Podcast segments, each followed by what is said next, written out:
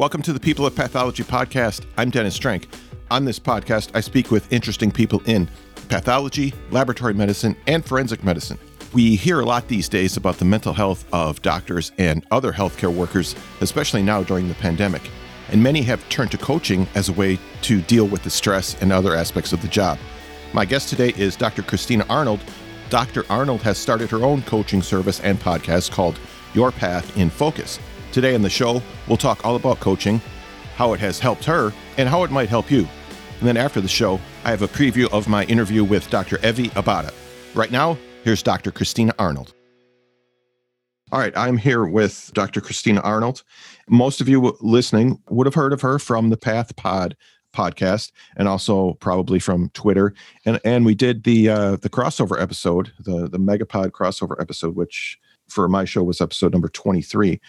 Uh, so we probably don't need to go into your background too much, but I would like to know kind of a little bit of your background story and, and why you chose uh, GI pathology as a specialty. Sure. And I wanted to first thank you, Dennis, for inviting me on your podcast. I'm so excited to be here. I've listened to your podcast. I think you're doing really great work in the space, and it's an honor to be here. Oh, thank you. I appreciate that.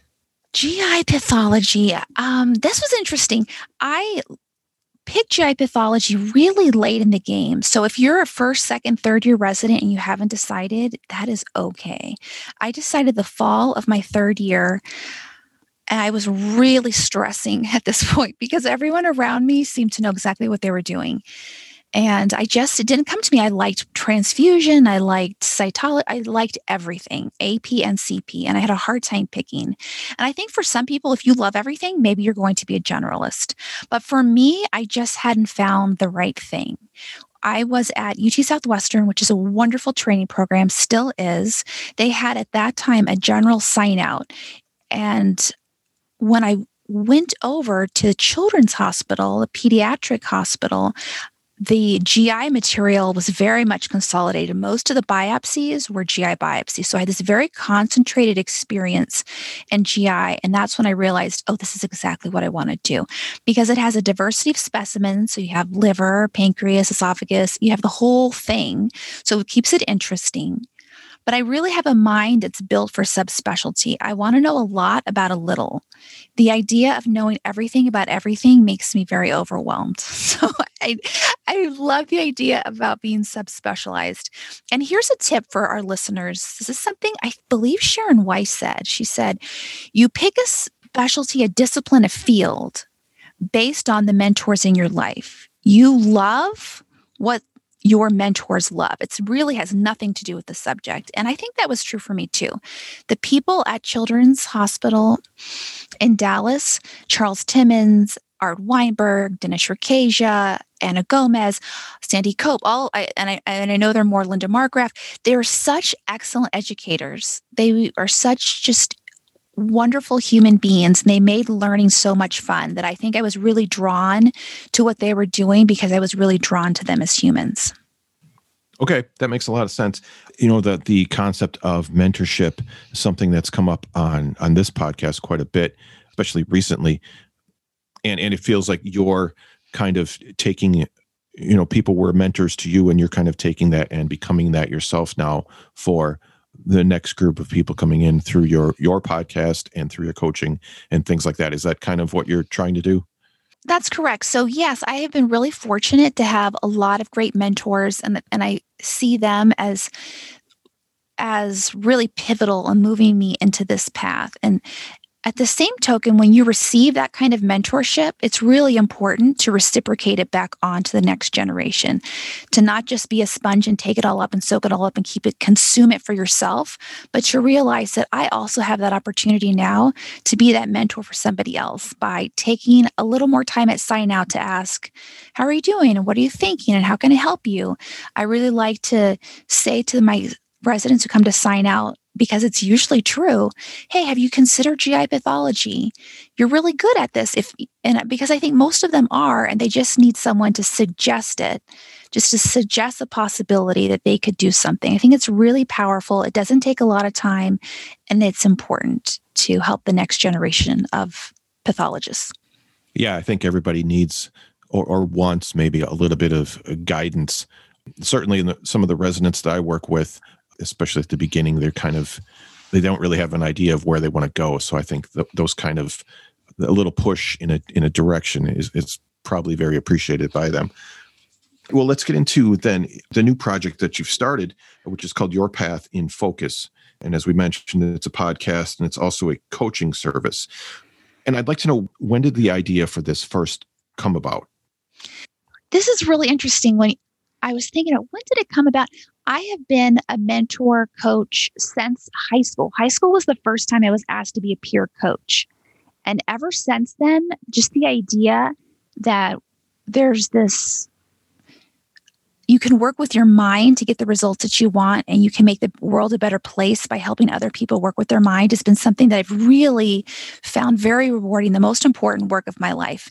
And I've kind of come in and out of it depending on what institution I'm at and how much time I have to, to devote at it. At my last job, I created a mentor wellness program for faculty. And uh, coming to my new job, I started to think, how can I make this audience even bigger than in one institution? And th- with the COVID pandemic, we really have to think at that level because the usual forms of communication, the meeting rooms, meeting in person, these aren't existing for the most part right now. But that doesn't mean it, that you stop just because the resources are out there. It means you go and find something else. So, social media is a wonderful resource to connect lots of people, forming a podcast yep. like you do. The world is your audience. You don't have to be limited to the 20 people in your department who are interested in this. So, yeah, so I've been doing this for years and I'm just kind of shifting my format to what is available now in this space. Okay. So, four years, you said? Four years, F O R, oh, wow. four years. Since I was oh. a high school student, I've been working in this space. Okay. So then you've just started your path in focus uh, coaching service. So what was like the initial goal? Like, I guess, what was the target audience? Okay. Is yeah. So, yeah. So that's really interesting. I was just thinking. So, I've been doing mentoring coaching in some form for years, F O R years. I've been doing your path in focus for four weeks. so, so, right. Life is just so interesting. So, four weeks, F O U R, one, two, three, four. Uh, when I first started it, I was looking to share what I've learned in my own coaching program. So, I have I am I just graduated actually from Empowering Women Physicians by Sunny Smith. It's a coaching program for women doctors. How powerful is that to just be surrounded by right. people just like yourself? And I it blew my mind. The first week I started seeing massive changes. By the middle of the session, I didn't recognize myself. By the end, I was a completely different person. In 8 weeks, you really can change everything in your life if you're looking to do that by doing this kind of work.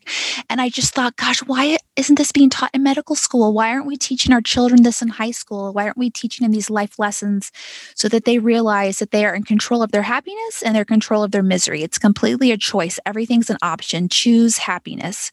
Right. And that's not taught to us. I think we're taught in medical school the grind of the of medicine is work harder. It's not enough. Work harder. Every every tough day is your is your fault. You're there's someone to blame. There's someone to resent. It's a really harsh environment.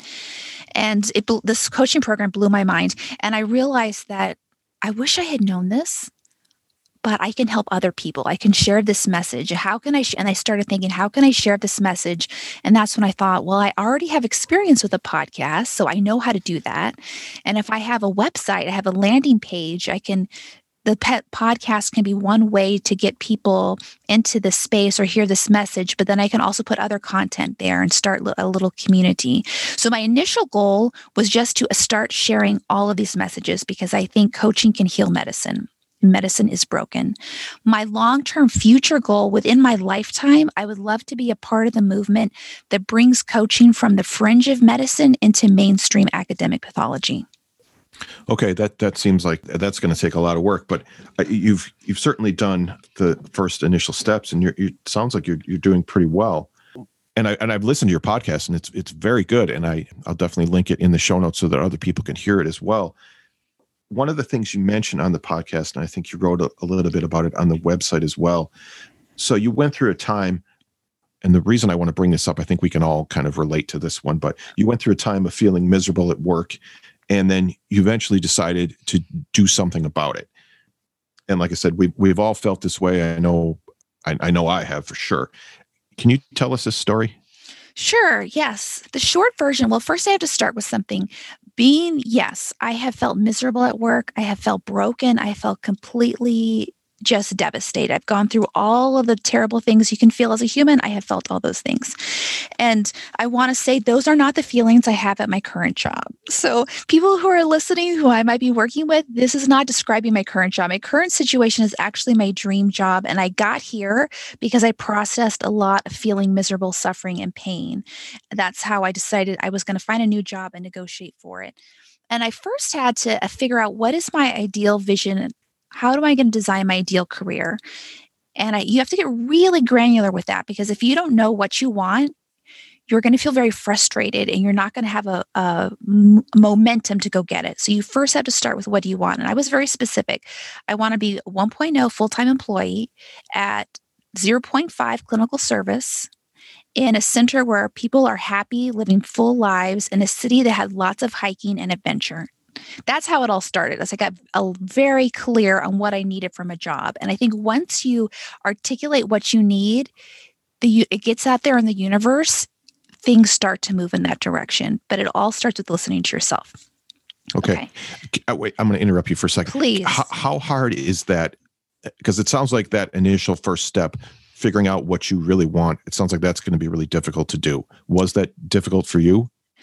Yes, yes, it was. And it was because we don't, in medicine, and I, I, include everyone in medicine, we don't take time to think about what makes us happy because we're just take the next step, get the next certification, go to the next rung. And we don't take time to say, okay, I know what I can do, but what do I want to do? And that's where having a coach or therapist, somebody outside of your head can be very helpful. And that's one of the first things we did that first week is she asked us if you could have anything in the world, let's say you have a magic wand, let's say I'm a genie, I can grant you anything in the world. What is it that you want? What is the best part of your day at your current job? All right, if you figure out what the best part of your day, at your current job is, how can you make more of that? What are the parts of your job that you really hate? And we all have parts of our job that we hate. That will never go to zero. But how can we minimize that? How can we amplify the good? So it starts by really having a very honest conversation with yourself. And what you have to be careful about is take out all the shoulds. I have to, I'm expected to, my parents told me to. I told myself that I was going to do X, Y, and Z. You have to take out all the expectations and really focus on what makes you happy. And that that's really hard for people. I think people aren't yeah. used to having that look. Yeah, I absolutely agree just thinking about it for myself that would be to actually think about that and then write it down and define that w- would be difficult. Yeah it is it is it takes a lot of thought work. And you really have to silence a lot of the noise that will come up with that. What part of your job do you like the most there is a part eh, eh, I've had hard jobs. There's a good thing about every job. So it's about finding where that is. And for and it doesn't have to be just about the job. So for you, Dennis, the podcast is something you're not getting paid a lot. I mean, I, just because I'm a podcaster, I also know no one's yeah. no one's paying me to do this. Right. So I'm doing it because I really love it. Uh-huh. Yes. So I would say when you start thinking about yourself and what do you love, it doesn't have to be necessarily about your job, but I would say your podcast is sort of, it's about your your role in pathology. That's something you're doing for free. So you obviously love that, something very you're passionate about. And go in that direction. Okay. All right. So we we interrupted your story a little bit. Let's let's kind of get back do, to that. Please do. I, I don't want this to be a soliloquy. Please do. But I also want to say while we're talking about this, is I ultimately left my job, my first job, but you don't have to leave your job to be happy. And what I encourage people to do is even if you're thinking of leaving your job, make sure you're happy at it before you leave. Because if you just think your circumstance is going to make you happy, you'll change jobs and you'll be unhappy again. You have to learn how to be happy wherever you are in life. And I and I say this because not everyone will have the opportunity to move. That's that's a very few people will be able to move across the country with all of their family, etc. So if you're one of those people that can't move, realize you can still be happy where you are by by focusing on your thought work and how to negotiate for what you need where you are. Okay. Um, so, yes, yeah, so I had to start with that. My second point of kind of disclaimer is I think that people don't often talk about why they left jobs particularly in academics. And so there gets to be kind of salacious speculation and political drama and intrigue. And the silence about it can add to the drama. And I just want to be clear from the very beginning that the misery, feeling miserable and broken that I speak of is what I created for myself in my own head. I, of course, don't blame my prior boss, coworkers, my prior job. It's really is easy when we're miserable to say it's a system, it's the boss, it's my coworkers, it's whoever's writing the schedule. That's a really easy and dangerous thought to fall into because if you give all of the control over to somebody else, then you have no power to fix it. So, this past year, I've been in Denver now for a year. I've done a lot of of work to get to where I am. But the very first thing I had to do is to realize that I was 100% responsible for how I felt when I felt miserable. And that was really hard to see. But it meant that I could also change everything and be 100% happy that I that I could move myself into happiness and, and out of feeling broken and miserable and it was all through changing how I looked at life and that's where I really draw on coaching to help me get out of my head and move me forward what was it that inspired you yourself to become a coach? Was it your own uh, this kind of path that you were on, or was it something else? It it was that I saw such profound changes in such a deep way in such a short time, like in one week, to start letting go of all this suffering I had been holding on for one, four, five, eight years. For that to all be unraveled in a week, I thought, wow, I, there there's so many people in medicine who are just like me. I know I'm not alone. I know my story of feeling burnt out is a very common story. Most people will probably feel this at some point in their lives, and I can help those people. I can share what I what I what now seems like common knowledge um, to me because I've been doing this intense work for eight weeks. I never had these thoughts before. And so I really just wanted to help. I think medicine is in a is a hard place to be because of the expectations are unending for us. You will never be done with your work. There's always more work to do because how can you ever be done with helping patient curing patients? You're you're never going to be done with that. And add to that the COVID pandemic when we have a time in the world where doctors, healthcare workers, everyone's on the front lines of this pandemic for this time in the world's history for doctors, healthcare workers to have their salaries cut, be furloughed, forced retirements. There's a lot, it says a lot about how the world values doctors and healthcare workers right now. And if you can't get you you can't get value out externally, you really have to focus on the value you have for yourself internally and things you can control. So I'm trying to just share this message. It changed my life in a really important way. And I think through coaching, I see that that's a way I can help people individually and on a larger scale. Okay, that makes a lot of sense. Uh, what sort of? Uh, I think you touched on this a little bit already, but can we go through what sort of training you had you had to do in order to become a coach? All right, so that's really interesting because I think the training to become a coach is never going to end. There are, I had to really be, and it's, and in that way, it's a lot like medicine. You never know everything. There's always a new technique, a new paper. And that's overwhelming in some ways. But on the other hand, it's really exciting to know that I'm going to be learning about being a pathologist the rest of my life, just like I'll be learning about being a coach the rest of my life. I think that's really intriguing. There's so many different thought models and schools and resources. So for me, yeah, so informally, you know, through through high school, college, medical school, being involved in the coaching was my life. I have that life experience of just being a human who's done all these things. That's that's one very informal resource is the school of hard knocks of going okay. through this very like vibrant life. Also, though, more recently, I've more dedicated myself to more formal training. So I completed the Empowering Women Physician eight week program that was teaching us how to coach ourselves and how to learn basic coaching principles. That was an eight week program that I'm done with. I am starting January. I'm also in another coaching program. It's the Life Coach School by Brooke Castillo. I'm in her scholars program. And in January 11th, I start a certification program that lasts for a year. So it's a 12 month program. It meets at least five times a week. I mean, these programs are no joke. It's uh-huh. somewhere between five and 15 hours a week, in addition to everything else I'm doing. But wow. there's a lot of work behind it. And then also, I've been doing um, Byron Katie, I'm uh, some of her work, and she has a nine day training program I'm looking at doing as well. So it's a very, I'm now into a very formalized process of becoming a coach. How did you find these coaching programs? You mentioned uh, empowering women physicians, uh, the Life Coach School. Uh, uh, how did you how did you come upon these? Did someone else turn you on to these, or did you find them on your own? I went on my uh, Facebook, there's a Facebook group for women physicians. And I kept seeing people talk about coaching. So that planted some seeds. And then I went into the Facebook Moms Pathology subgroup and I said, Hey guys, I'm trying to find a coach can someone give me some recommendations? And I think always the recommendations of word of mouth are the best. And someone recommended empowering women physicians, check them out. I looked at it and I saw the price tag. I was like, oh Lord, this is too expensive. It was, it was $5,000. It was a wow. lot of money. My life coach school certification program that I'm starting in January is $18,000. This stuff costs a lot of money. So um so I really resisted it and I tried to find coaching that was cheaper and there's definitely options out there but i kept running up in, against problems for example coaches who aren't female physicians who are moms i had to spend a lot of time explaining what it's like to be a doctor mom. Okay. And so I just didn't feel quite right. I didn't have the synergy.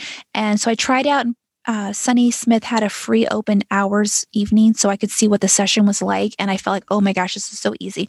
Surrounded by other women moms, we are all the same. Even if pathology, surgery, radiology, we're all going through the same struggles. And I really felt like these are my people. So, yes, finding a coach, what I tell people is that there are many, as many coaches out there as there are stars in the sky. And that's fantastic because there's somebody for everyone check people out. Usually they'll have a free discovery call that won't cost you anything. And you'll find people who you don't mesh with, keep looking. When you find someone you like, where you feel like you fit, and where you can grow, grab a hold with all you can and and do the work. For me now, looking back, I would say my husband after the first week said that was the best five thousand dollars you've ever spent. You've already you've gotten all your money out of it in the first week. Continuing on, it completely changed from feeling broken to feeling empowered in eight weeks. I'm at peace. I lost weight. I sleep better. I feel like I'm living my purpose on purpose. Now I look back at the $5,000 and I think to myself, what is my mental health worth? $5,000? Absolutely. I'll pay $5,000 for it. Sure. So, Dennis, can I explain a little bit about the context of sharing money? And I, I have a couple of points with this because I really debated about am I going to share how much money I've spent on coaching or not? And I have to be careful that this is a sensitive time in our history where people are losing their jobs and getting discounts and is could it come across as insensitive that I'm talking about spending thousands of dollars on coaching? And I just want to be clear that I'm sharing this because I want it to be clear that I value mental health above all else. And I'm willing to spend significant money and time on my mental health and on gathering skills to help other people with their mental health during a pandemic. I think that COVID has brought some gifts with us. It showed us that never before, or just very unique in this time, has it become clear to me that our mental health is so important and I'm putting my money where my mouth is. I'm not just saying mental health is important and then running away and then going to sleep or then going to sit on the couch. I'm actually putting my money where my mouth is. I'm actually investing a lot of money and time to become part of the solution, to become part of the change.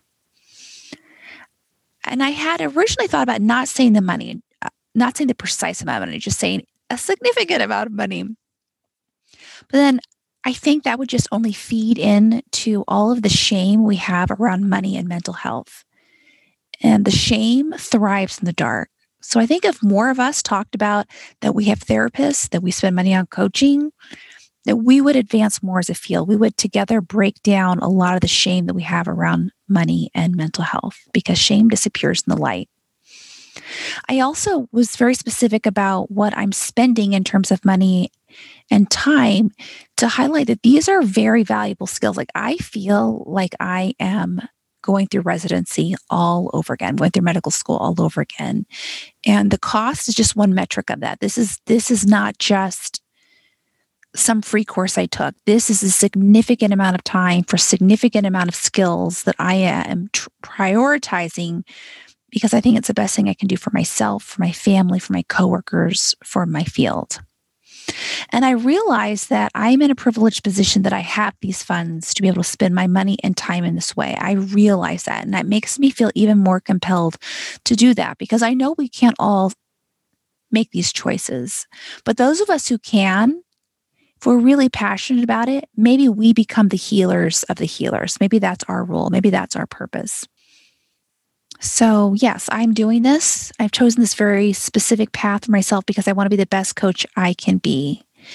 For those of you who are out there and hearing this, I don't I want to really say to you, don't let this price tag detract you from finding a coach or becoming a coach. You can find a coach for far fewer dollars. There's some coaches that cost charge $30 an hour, for example. Some people are doing coaching for free. So there should be no barrier to finding a coach if you want a coach. And then there are also a tremendous amount of free resources. For example, I have a lot of free resources at my website, yourpathinfocus.com. I have a podcast that's geared towards people in pathology. Brooke Castillo has a wonderful podcast at the Life Coach School. Byron Katie has a website that's full of free resources. It's full of podcasts, worksheets. There's really no barrier for improving your mind if your mind is something you prioritize, you don't have the funds. There are lots of free resources out there. And what I like to tell people is like this yes, I've spent an X amount of money to become a coach, but not everyone, very, very few people will become coaches. So it's like this. Here's my analogy I love getting my car washed. I love it so much that this is all hypothetical, by the way. I'm going to buy a car wash, hire an employee, get the insurance. I'm going to run a car washing service. This will cost me, I'm guessing, over $100,000 because I love it so much. Now, people who want to buy buildings and businesses, that's not a unbelievable amount of money. But maybe you love car washes too. You don't want to own the car wash, but you can still enjoy the car wash. Go get the $5 car wash. That's all you need to get your car wash. You don't have to spend $100,000 to buy the car wash, hire the employee insurance. So that's the analogy I use for coaching. You, I love coaching. I'm going to invest a significant amount of money over the course of my life to become the best coach I can to help people as much as I can. If you want to work on your mental health and you don't have those resources or interest in spending that much time or money into it, you can still benefit from coaching. You can still find a coach for a much lower price point. And for those of you out there who would like to be a coach, but that price tag is out of your reach or you don't want to spend that much money on it, and that's okay too, realize that coaching does not require you to be certified. There's no regulation governing body. Anyone can say they're a coach, anyone can provide services. You don't need to pay thousands of dollars to become a coach. You don't need to be certified. That is for sure. So don't let that be a barrier. I know there are some certification programs that are under $200 so that it's not a barrier for most people for the listeners out there, I think that's where some people get a little leery about working with coaches because it's not regulated, because anyone can be a coach. And what I say to you is, I don't think a good coach necessarily needs to get certified and go through all this process. I want to do it. I think I am a good coach, but I think there are people out there that don't need that level of training. So when you're looking for a coach, you want to sure, if you want to ask them about where they trained, what their philosophy, who their mentors are, I think that's fine. But I don't think any of that really matters. I think what matters is can they get you results? So most coaches will offer a free discovery call. Go to that call, pay attention to how you feel before the call, and pay attention to how you feel after the call. If that coach offered you something that was useful, insightful, some results, then that's your coach. If they didn't, you don't have any more time to waste and, and you'll and you didn't lose much because it was a free short call. Move on. There are as many coaches in the world as stars in the sky. Find your coach if you're looking for one. There are really no barriers to find that these days when there's free coaching and free resources out there. The coaching, like you said, they have kind of free you know trial seminars and things like that that's a good that's a good idea for people to get kind of get a taste of it if it's for them and if that particular coach is for them as well we'll get back to our interview with dr arnold in just a minute so it's december and depending on what holiday you're celebrating you might be looking for gift ideas I'm going to recommend the book, The Queen of All Poisons, and here's why. Not only is it a great book, and of course, Dr. Barbara Jean Magnani was a guest on the show a couple of weeks ago, but also a portion of the proceeds from the book goes to support the CAP Foundation's See, Test, and Treat program. Now, if you don't know what this is, the program provides free cancer screening and health education to underserved areas. So these are things like cervical cancer screening and breast cancer screening.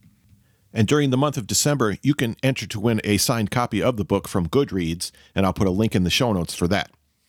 So pick up The Queen of All Poisons either for yourself or for someone you love. Not only will you be getting a great book, but you'll also be helping those in need. And that's what this time of year is all about. When you're working in pathology and laboratory medicine, there's one thing you always need good quality scrubs. Well, Dress A Med has been designing and manufacturing high quality scrubs since 1980. The prices are affordable, the shipping is very fast, and the scrubs have lots of pockets, which I really like. I actually have several sets of these myself. So check out Dress A Med, and if you use my link in the show notes, you'll be helping to support the show. And now back to Dr. Christina Arnold on the People of Pathology podcast. I wanted to talk about Byron Katie a little bit because you, you mentioned her already, and I know you've talked about her, you've quoted her a few times on your podcast. First of all, who is she? And okay. um, and then we'll, we'll go from there. Okay. Well, uh, thank you, by the way, for listening to the podcast so carefully. That's really flattering and really, and your time is your most precious resource. That you spent some of your time on my podcast, it really means a lot. So, Byron, oh yeah, it's it's it's it's good for the uh, drive to work. Very good, good, good. Okay, so Byron Katie is a thought leader in this space. There's so many people out there. I I gravitate to people who I get results with. So I, you know, I've I've tried lots of different podcasts. I really like the work. Uh, she was brought into empowering women physicians, by the way, for a session. So, and I've read several of her books. So that's how I got introduced to her. She uh, is um, really interesting. So she had, I think there was a time in her life where she was so depressed that she checked herself into an eating disorder like halfway house for women because that's the only place that would accept her insurance because she wanted to be in like in a safe space. And she was so depressed she wouldn't even sleep in a bed because she didn't think she deserved a bed so she slept by the bed. And one morning she woke up and she just had some clarity about her life. It came to her just in an instant. And she said we suffer because of the thoughts that we have, the beliefs that we have, the, the, beliefs that we choose, we choose to suffer. So you could also choose to be happy by questioning all of your beliefs and the ones that make you suffer, letting them go and replacing them something that works better for you, for example. And that really, I just, I watched her. You can pull her up on YouTube. She has a podcast and it's amazing. It's amazing the work that she'll do with someone who's been carrying around pain for their whole lives. She'll just unzip it in a few minutes. And it's not that she does the work for them, but she helps them, which is what a coach would do. She says, identify your belief, ask four questions, and then turn it around. So, for example, if I could give you an example of the belief that really made me suffer when I thought about my first job, it was that I'm frustrated that my job doesn't value me okay. enough, doesn't value me as I should. I am miserable at work because my job doesn't value me. That was my belief.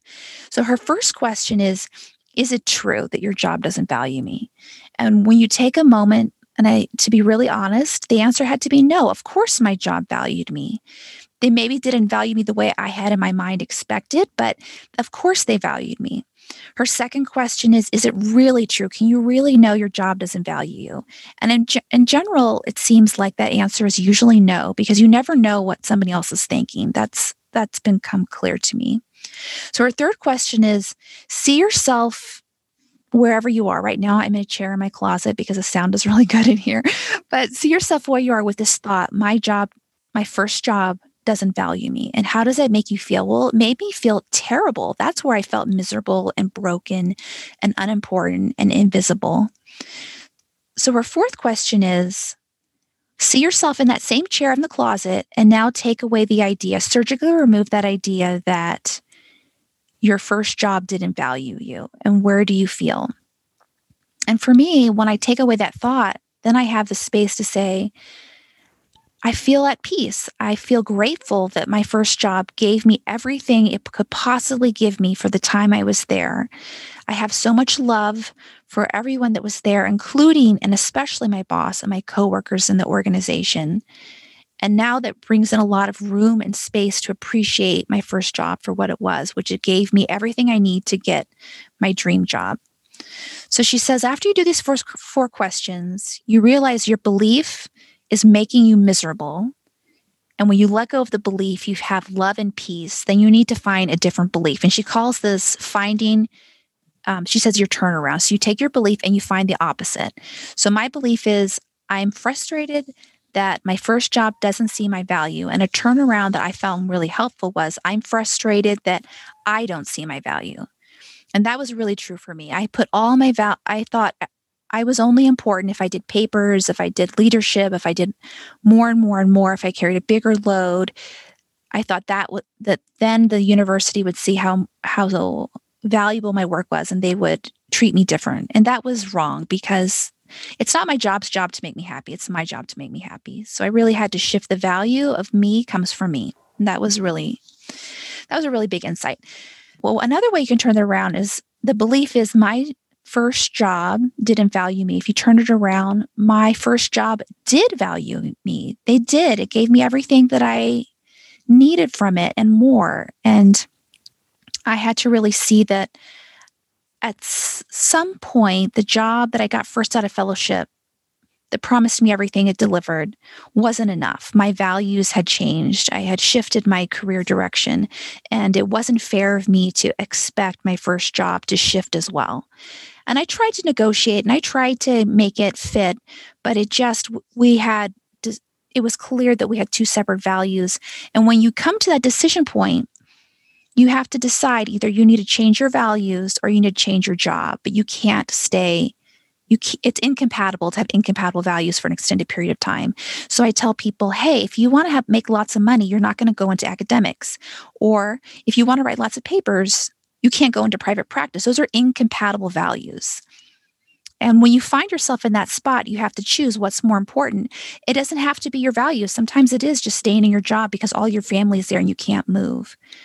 But you have to recognized and be cognizant of, of that situation. For me, I was lucky that I was able that I was able to explore other options. My husband was flexible. And uh, I think it's okay to see that jobs like relationships, like friendships ha- sometimes have a beginning, middle, and end. Sometimes they're complete. And if you leave right when you realize they're complete, you can leave from a place of love and integrity. And if you leave five years after you decided that job is incompatible, it's really easy to leave out of place of anger and resentment. Sure. Yeah, definitely.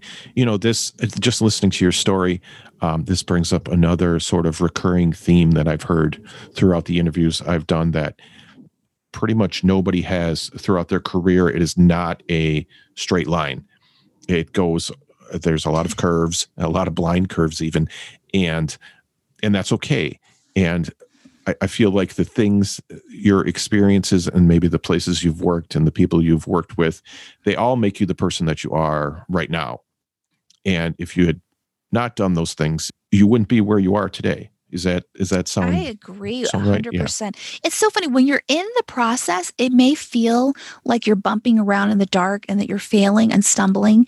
I think when you look back at your life, though, when I look back now, I think that was a straight line. I mean, I, it was difficult because I I thought it would be this other straight line, but everything kind of led to now. So if I hadn't done gotten into social media, then I wouldn't have gotten into PathPod and I wouldn't have had the skills to do your path in focus, you know? So now looking right. back, I could say, yeah, at like, just like you're saying, every step, as long as you are appreciating for what it is and learning from it, it takes you to the next best version of yourself.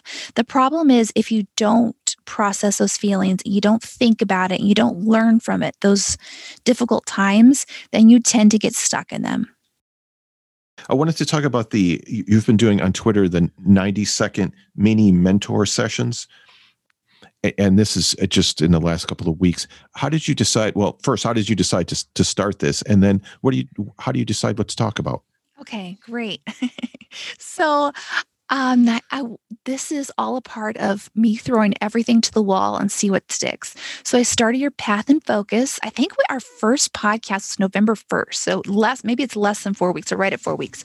But I have just been trying to do massive action and and seeing what sticks. I, everything I'm doing has metrics, so I can see which podcasts people are responding to. I can see what social media tweets, Facebook message messages, how that's performing in social media space. And I'm just doing whatever works. So I thought I'm going to do as many different things as possible because I am fine with that and seeing how what is most effective. And so I've done I've done a variety of things. 90 second mini mentor sessions. That's that's been really fun because I think sometimes people only have 90 seconds and Twitter only allows you to post a video that's 90 seconds. I've learned through social media in the past that if you just post text, people really don't pay attention to that if you just have words. If you add words and a picture, you get a lot more people to pay attention. If you add a video, then you can get that that might be the most attention you can get in some cases because people really like to see that live kind of conversation feel. So yeah so i said well let me do a video. What can i talk about? Well i what i'm doing is i take my podcast which is usually about 15 to 30 minutes and i strip out a couple of the essential little nibbles just the tokens that are really important my favorite tips. And i'll put one tip in each 90 second mini mentor session.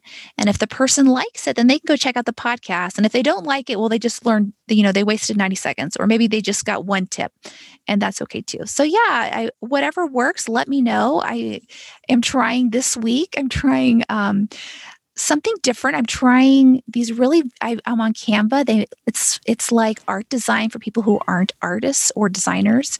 Oh yeah. And so I've just been playing around with these visuals, and I'm trying that because I think videos, in some ways, I know they get a lot of engagement, but sometimes people don't even have 90 seconds. Let's be honest. Sometimes just sitting down that this is too long. So I'm just trying to do something even smaller. We'll see what works. Yeah, I, I, use Canva too. I, uh, I make little graphics for each episode, and isn't it fun? It is fun, and it's very easy to use. Um, and and it's well, I mean, you can get the paid version, but the I, I just use the free version, and it's good enough. That's amazing. Yeah, yeah. So uh, with these ninety second uh, mini mentor sessions, have you received feedback on them? Have they have have people been helped by these, and they and they reached out to you to tell you about it? It's so interesting. So I think a few people have retweeted them with a message, and that sends to me that they think it's valuable. I don't know. I don't know if it's a larger thing, and I and it's really interesting. So I was looking at, I just dropped uh, my uh, the next episode of the podcast last night, and I went to bed. I woke up this morning and I saw there was no social media, Facebook engagement, so it looked like no one was interested. But I had the highest number of episode downloads last night this morning. It was 50 which is big for me so because i just started like i have 450 total downloads at this time. So 50 is a pretty significant number for me. So I, what i've learned is that there's a disconnect between how people are consuming and the behavior on social media and I think that's because there is still so much shame around coaching and therapy and thought work and feelings that people yeah. don't feel comfortable to share it. And that's okay. But the truth is, they're definitely consuming it and they're consuming it regularly. And this, the scale is going up fast. And I am getting emails that come just to me of people who tell me multiple, not just one and not just my mom, you know, who tell me that they really needed to hear this. They were in a very dark place. that This one thought really helped them get out of that dark place. And so I really try to think of those people, keep them really in mind. I have pictures, they'll send me pictures of themselves and this and that. So I have a very clear idea of who they are. And I really try to keep them in mind that those are the people I'm trying to reach. Everything you do in life, you'll find haters. And the more you expose yourself, the more haters will come out. And the silence can feel a little bit um, it can bring out the insecurity when people aren't liking or engaging. But I just try to think about the people who have written me and that even if it's just one person, even if it's just a few people, that that's all worth it. And this kind of leads us into the the next topic a little bit. You know, we hear a lot these days about uh, stress and burnout among doctors and residents, medical students, really anybody in medicine at this point. And that was before COVID. So now it's even worse now. You know, there's uh, increased depression, increased suicide rates. And like you said a little while ago, people don't want to talk about those things. There's a bit of a stigma about it. How, how do you think that coaching or, or some, someone like yourself can alleviate the stress and in, in the burnout? Right. Well, I, this is a really important question because there are lives behind every healthcare worker is a whole yeah. life. It's a person. It's not just a number. And I, I think I had read a statistic that one doctor a day kills themselves. That's wow. And that's just I, I, hadn't heard that at the level of a doctor. That's not considering everybody else. You know, the, the doctor is just one part of the healthcare community. So right. suicide, depression, and that doesn't even extend to what about depression? What about having difficulties with marriages. We know that the divorce rate with doctors is high, depression rate is high. And it's because, directly because, we have really shamed healthcare workers about seeking help for their mental health. We've really we've really stigmatized that. This culture of medicine is one of sure, we want our patients to be taking care of their mental health, but we can't do that for ourselves because of all the shame that we have around it. So there's a lot of work to be done in this space, and it's so important. And the word burnout is a very popular one. I think people people are okay. People have recognized that burnout is a real thing that happens to most people. We haven't figured out as a healthcare system how to fix burnout. And in the middle of all this burnout crisis came COVID.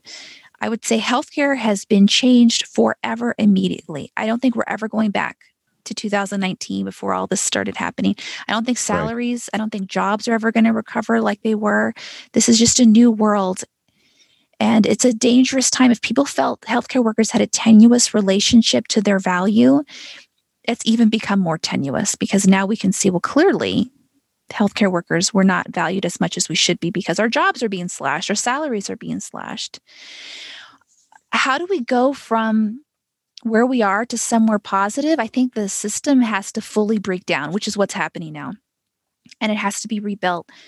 And I think that of all the things I've seen, I think coaching is the only thing that will heal medicine. There are elements that are being brought into medicine the yoga, the mindful meditation, the relaxing music, the aromatherapy, and all of those things are good things. Those are all important. They're all going to make someone feel better, but they're a bit of a band-aid. They make someone feel better for 5 minutes for you know, for this defined period of time. But if the thought is what's causing your misery and you're not dealing with the thought, you're going to feel miserable even though you're in a room with aromatherapy. You will leave that room with aromatherapy and you will go back to your thoughts. So I think that we have to make that's part of the reason why I'm interested in making coaching mainstream. I realize it's fringe now, but it's not it's making inroads in really meaningful ways right now and I think once we kind of embrace it my philosophy is I think every healthcare worker needs a coach. And once we get our organizations to pay for it and it happens, then we'll start seeing changes at the level of the individual. And once you can heal one individual, think of all the hundreds of people, Dennis, that you touch in your life in terms of all the residents, all the people you work with. And those residents go right. out and then they inspire and interact with all those other hundreds of people. So if you can heal one person, you're really in healthcare, you're really healing hundreds of people. But it's there has there's a lot of work between where we are now and where we go then and uh, part of it is breaking down the shame around coaching, therapy, mental health, and part of it is providing resources. I think it can happen within my lifetime. Is that is that where where we need to start then taking away the the shame and the stigma of it, and then like you're doing, uh, and some of the other coaches out there to, providing the resources? Is that is that the place to start? Because it feels like and again, I haven't gone to medical school. I don't know what it's like, but it feels like there are aspects of medical training because everybody that goes through it is stressed Yes. You know, yes. is that is that are those the things that need to change first? So I think kind of like my um I think this is really approached in like my my 90 second mini mentor session, throw it all to the wall. Do everything that you can and see what sticks. I think we're just, it's in that desperate of a place that try everything. Keep the aromatherapy, keep the yoga going, keep all that in whatever you're doing, keep doing and figure out how to add to it. You're right. Medical school, PA school, histotech school, nursing school, wherever we take our best and brightest healthcare workers, we take these really competent excellent people and we just put them through the grind and then we're surprised when they feel like they're broken pieces at the end. So i the earlier we can intervene with these bright young minds the better. And so we are starting to see medical schools bringing in coaching for their medical students. And that is genius because if mm-hmm. you can capture them at the very beginning and teach them that their thoughts control their feelings and they can choose a thought that will help them instead of a thought that makes them feel broken, then you've just changed that person's life forever. And that person can go on and teach everyone else that they come in contact with.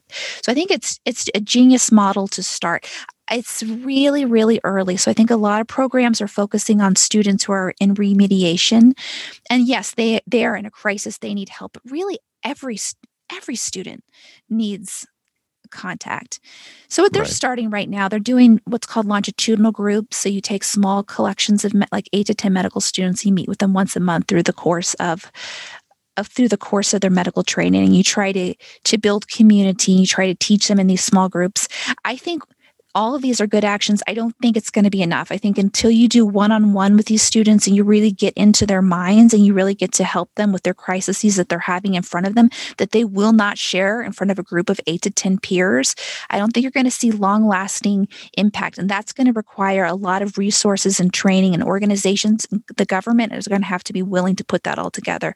So there's a big bridge between the ideal situation and where we are now, but there are significant inroads that are being made. And I'm optimistic yeah, that's definitely it is nice to see j- just the fact that people can know that they're not the only one that feels that way and you know everybody the, the mental health of everyone is important and it's nice to see that this is uh, you know being taken seriously can i finally. add one other thing is yeah. the other thing that i wanted to point out is that if you look at C, what's called C-suite people, they're the CEOs, CFOs, the, that level of the hospital, those couple of people that have all of that power. For those C-suite people, coaching is generally part of the package. When they negotiate for their salary, they negotiate for coaching. It's a standard at that level. And the coaching that they get, somewhere between 25, 50, 100,000 or more a year just in coaching. And that's because they realize how important their mind is in managing how effective they can be in their job. And if that's available for C suite people, we really need to start bringing that down to everybody who builds up the C-suite people. I think I think the the leaders understand how important it is. They just getting them to devote resources to it and demystifying all the shame around mental health. That those are those are the areas that would meet, need the most attention right now. Yeah, I absolutely agree. One other thing, the last thing I wanted to ask you on your podcast and on your website as well, you talk about your extraordinary everything. so I want to know what does that mean to you? And then how, how can your coaching program help someone achieve their extraordinary everything? First of all, I want to get I love that. And uh, clearly, you are such a careful and thorough reader. I'm so impressed that you saw that. And I, when you said that, I had to laugh because I thought, oh my gosh, that is so unclear. that is so like vague. and they teach us, I'm taking an online business school. They're like, always go for clarity over cleverness. And you really pointed out that I am definitely DIY in my own online business stuff, like do it yourself. I am doing it all myself. And so you pointed out a, an area that really lacks clarity. So thank you. I, um, extraordinary everything is something I say a lot to my to my peer group. And it's be and let me explain this. When I went to coaching, it was because I felt so broken about how I left my first job. I had so much pain and shame around that that I could just I it was just terrible.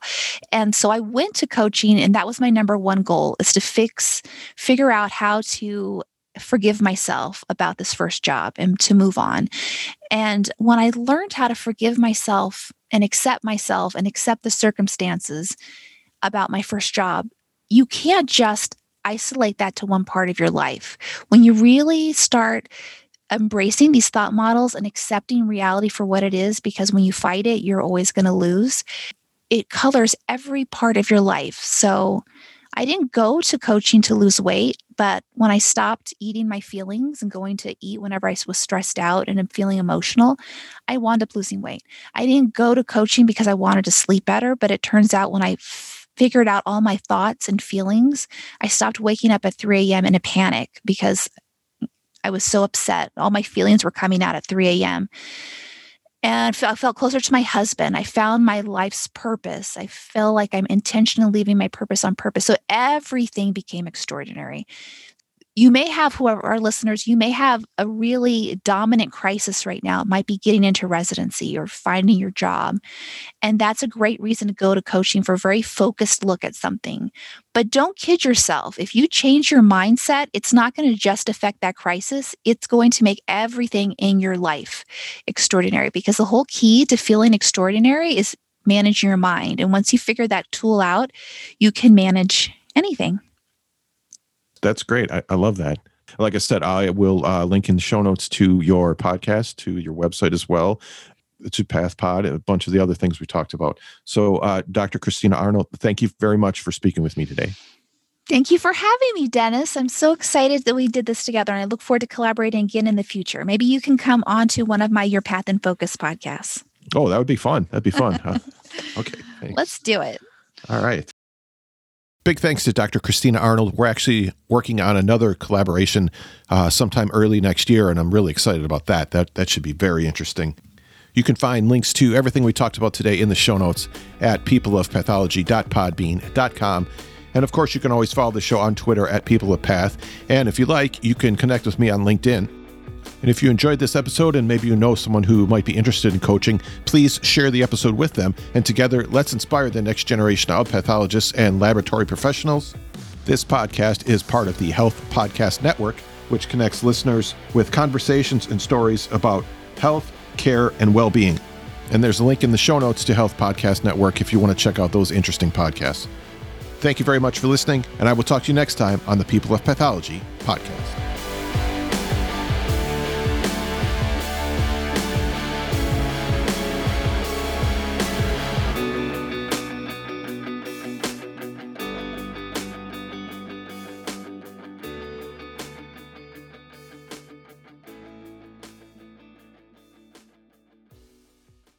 And now here's a preview of my upcoming episode with Dr. Evie Abada.